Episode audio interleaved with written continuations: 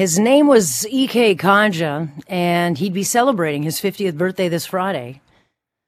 Except the father of one was killed. He was shot and killed at just 10, uh, after 10 o'clock on January 23rd near his home on Avenue Road near Eglinton Avenue. So this is not a gangster in a dangerous area. I mean, EK was not in the wrong place at the wrong time, as they like to say in the cliche. This is a man who was involved with his community. He was a financial analyst who specialized in managing corporate buyouts and investing in the mining sector but he comes becomes a stat. He's now a stat. He's one of the 56 people who have been shot and killed this year, and to date, his murder remains unsolved, like so many do. His friends have raised fifty thousand dollars for the EK Justin Kaja Memorial Scholarship over at the Rotman School of Management. But what they really want, like so many others, is for gun violence to be a part of this conversation so that their friends you know, did not die in vain. But they're wondering, you know, why is such a huge dominant issue not even a mention in an election that is now less than a week away? Let's get Gautam Malkani. He is a friend of EK. He joins us now. Great to have you, uh, Gautam. Thank you for having me, Alex. Appreciate it. Who was this man? Um, you know, tell us who he was because he becomes a statistic, but for every person killed, there is a story, there is a person, there's a father, there's someone behind that that number.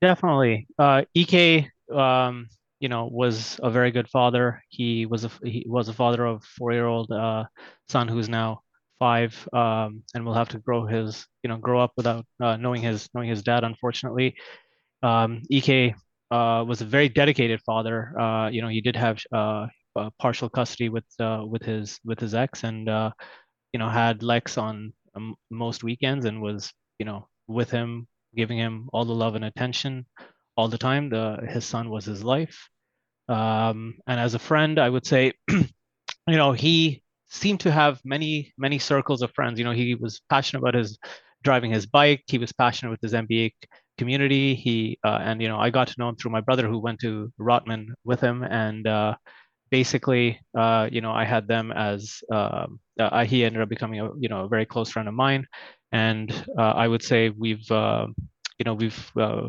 you know he's been a part of all of our lives where he's traveled to a lot of our weddings and you know been a part of uh, uh, you know part of you know ma- major events in most of our lives. So, you know, we're deeply saddened to see that he's no longer there. He also was someone that lived uh, in multiple countries and relocated to Canada to pursue his education, which he was very passionate about, very passionate about. Uh, um, uh, you know, uh, Rotman, uh, and you know, gave back to that community, and you know, I'm sure mm he's proud of us as part of his legacy is we're ensuring that you know students uh, in his name will be able to get to go there um, you know, uh, in in his name. So yeah, that's that's a bit about him, and you know, we dearly miss him and deeply saddened that he's no longer part of our lives.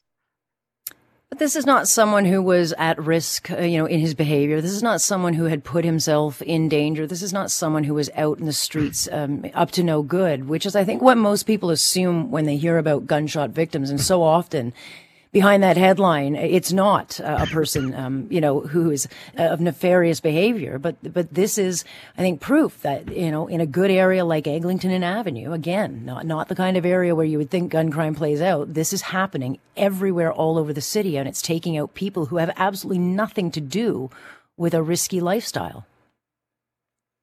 That is correct. I mean, Ek was on his way home around nine o'clock on um, a Sunday night after dropping his son off, and came came Jeez. home and was fatally uh, wounded, and you know, obviously killed uh, uh, uh on the spot, or you know, a few days later, um, on on that on that unfortunate fa- fateful day. And you know, this is somebody that was not part of any trouble. As I said, you know, we, uh, you know, uh, good good outstanding citizen, good community member, great friend, and you know, outstanding father. And uh, something like this, um, you know, sh- shouldn't happen to such a good person. I mean, that's how we we see it. And yes, uh, you know, while every murder is um, or every homicide is a sad story, uh, in this case, I would say, you know, it's very unfortunate that it happened to someone who had nothing to do with anything, um, uh, anything nefarious or anything like that.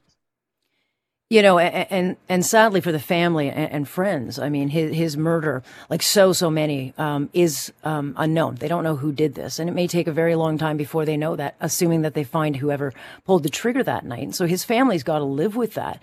But then, you know, we get all these promises from politicians, you know, they'll no more hashtag thoughts and prayers. We get all the promises that this is unacceptable. And yet it is not even a part of the conversation in an election now a week away. Has that angered? Is it frustrating for the family? Um, the the family is getting, uh, you know, uh, updates from the police that this case is ongoing, and um, you know, they are obviously keeping keeping whatever they know close to the chest. I would assume, mm-hmm. uh, just so that you know we hopefully if there is a suspect they're able to get them but at this point in time we have no details um, um, uh, I think that reassurance continues to happen, but you know it has been ten months, and we are sadly, um, you know, sadly, uh, you know, waiting for for an update. And in terms of the the broader discussion about gun violence, I'm I'm I'm hoping the city takes this seriously, right? Like it, it has been, you know, not only just my friend, there have been obviously an increase in homicides in general, and, and you know, you're also seeing things like car theft, home home invasions.